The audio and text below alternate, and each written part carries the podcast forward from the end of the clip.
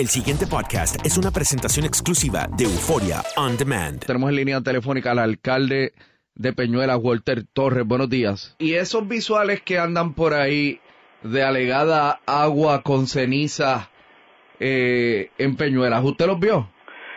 Sí, los pude ver ayer. Eh, eh, inclusive, pues, se estuvo hablando sobre, temprano sobre eso, eh, sobre el, ¿verdad? El, el residente que tiene agua en de un pozo en su casa y, y son aspectos de que que tienen que ver con contaminación, ¿verdad? Eh, cuán, cuán cierto es o no, pues eso eh, se, se probará, ¿verdad? No queremos caer, caer en eso, pero no hay duda. O sea, es que no debe haber ninguna duda de que el proceso ese de del depósito de ceniza eh, ha llegado a esas áreas porque ya en otras ocasiones cuando hubo la lluvia y hubo eh, el, el básicamente todo el tejero que se había movido llegó, no solamente llegó, sino tapó los patios que me, me tocó a mí como alcalde llevar la maquinaria para poder sacar aquel babote que había.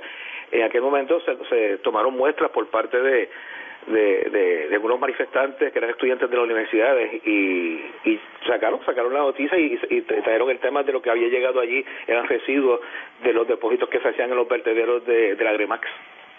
Por eso, eh, ¿y cómo usted se siente con lo, que ha pasado en los últimos dos días, tres días? Pues mira, acabó eh, en el día de ayer. Primero, a, la pregunta que me haces, pues, ¿verdad? te digo lo que te he mencionado, eh, con tristeza, con frustración, eh, escuchando, por ejemplo, eh, aspectos como el que mencionaste casi ahora, ¿verdad? Que senadores pues se disculpan eh, por haber quizás votado a, favor de un proyecto que de que se comenzó a discutir el proyecto y hubo los cambios, se empezó a decir lo, lo que sucedía, que yo creo que si hubiesen llevado ese mensaje a, a sus asesores legales o si hubiesen escuchado al pueblo eh, el que el pueblo que, que resiente y, y, que, y que padecía eh, ese problema que era a quien realmente escuchaban anteriormente y gracias a, a todos esos votos verdad eh, eh, de toda la periferia fueron los que los ayudaron a lograr a ocupar esa esa posición, pero quizás no hubiesen votado a, favor de un proyecto así y ojalá ese arrepentimiento estuviese hoy en manos de los que sí pueden radicar un proyecto y si lo pueden escuchar, que es la mayoría. Por esa razón es que envié una, una carta, eh, eh, si, si, no la, si no la tienes la voy a hacer llegar, donde la única persona que tiene quizás ahora mismo el, el standing, por llamarlo de alguna forma, para quizás radicar una, un cese y desista y en, porque la intención de su proyecto no era la que se llevó a cabo como lo han argumentado son, es el propio senador Larry Selhammer o algunos de los senadores que, hicieron un proyecto especialmente de mayoría eh, para que esa intención que dicen ahora que sienten, como sabemos que no hay una, que la, la legislatura no está reunida, pero sí puede haber, ¿verdad?, una, una paralización ante el tribunal diciendo, mira, esa no fue la intención del proyecto, eh, esta fue la intención, eh, y entonces ahí el juez puede paralizar momentáneamente en lo que hagan los, en lo que hacen los cambios. Los cambios que van a hacer si que realmente están arrepentidos eh, o se sienten verdad engañados con el proyecto que se aprobó.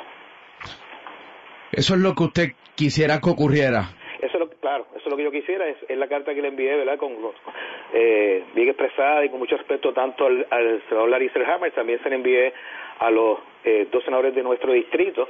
Eh, me gustaría ver más envueltos quizás a los senadores del distrito de Humacao, que es increíble que en ese vertedero que eh, sí permiten el, el, el que se deposite, ¿verdad? Porque no he visto ninguna oposición, no ves ningún cambio moviéndose hacia allá, por lo menos que yo tenga conocimiento. Todo es aquí a Peñuelas donde existe, eh, ¿verdad? La oposición para crear todo ese andamiaje de, de de, problemática y de gasto y de gasto porque creo que si lo hubiesen hecho en un Macao no sé a lo mejor lo, lo, entraban los camiones sin ningún problema. No tendrían que atraer cientos de policías y grúas y motoras y vehículos ayer eh, tú veías que eh, vehículos oficiales antes eh, al frente y en la, en la parte posterior verdad de, de, de los camiones en, en escolta.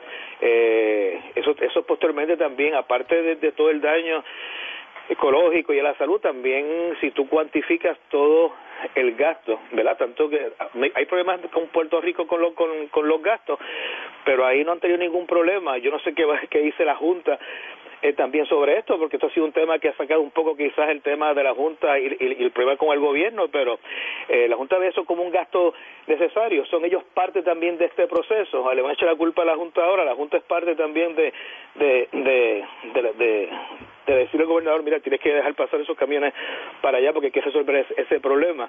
Son muchos aspectos que hay que ver ahora, cuánto se envolvió, cuánto se malgastó, si eso se lo van a cobrar a la compañía privada este proceso. Eso también está en el aire y también sería bueno este discutirlo también y, ojalá pues eh, ese tema también salga a reducir.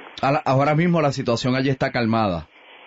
En este momento, desde a lo que entendemos, sí, todavía, tú sabes que siempre hay movimiento de camiones, ha venido por ahí cerca de entre las nueve de la mañana. Eh, se había dicho que el movimiento podía ser hasta hoy. Eh, yo creo que todo, bueno, yo, ¿verdad? Puedo estar seguro que todo lo que lo, que se vació allí, eh, eso va a darle para que la compañía pueda trabajar posiblemente un par de meses porque esas montañas van a estar allí. recuerda que dentro del proyecto también, inclusive dentro del proyecto también, hay una salvaguarda que también dice que no solamente es que lo pueden eh, llevar al vertedero, sino que también lo pueden almacenar en el vertedero. Lo que estamos hablando es, es como si tú movieras la montaña de Guayama y, y la movieras de, allí de AS y la trajeras a, a Peñuela.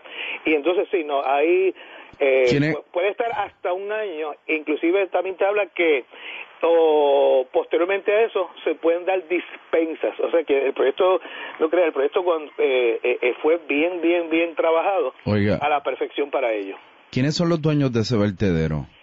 Eh, yo solamente he estado con uno de ellos. ellos, hay, hay, uno de ellos que es de origen panameño.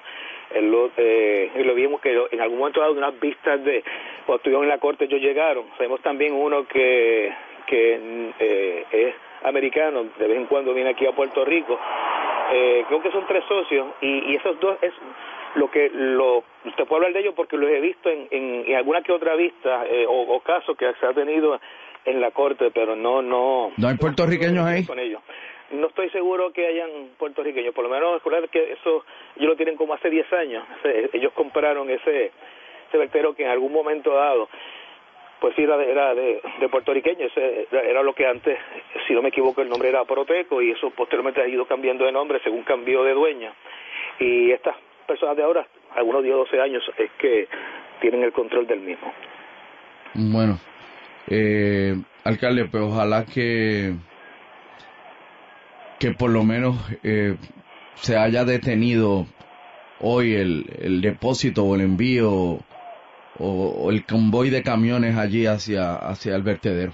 Eso es porque aunque ya está la ceniza ahí, pero por lo menos evita este tipo de confrontación que ha habido constantemente y, y, agradezco, ¿verdad? Yo creo que, que ustedes ahí como la emisora, puedo decir que ha sido básicamente la única que, que, ha llevado el mensaje, que le ha dado oportunidad a todo el mundo a que hable, pero se, ha podido llevar el mensaje claro para que la gente entienda y escuche eh, y sepa pues lo que estamos pasando y que estamos aquí, estamos aquí y decimos con los brazos abiertos a cualquier persona que venga de una forma clara, precisa, que crea en esto, a, oponerse y llevar un mensaje, ¿verdad?, que, que, que se pueda escuchar y ojalá pues haya unos resultados ¿verdad? de tranquilidad y felicidad para la comunidad y para todo aquello ¿verdad? que creemos en ello. El pasado podcast fue una presentación exclusiva de Euphoria On Demand. Para escuchar otros episodios de este y otros podcasts, visítanos en euphoriaondemand.com.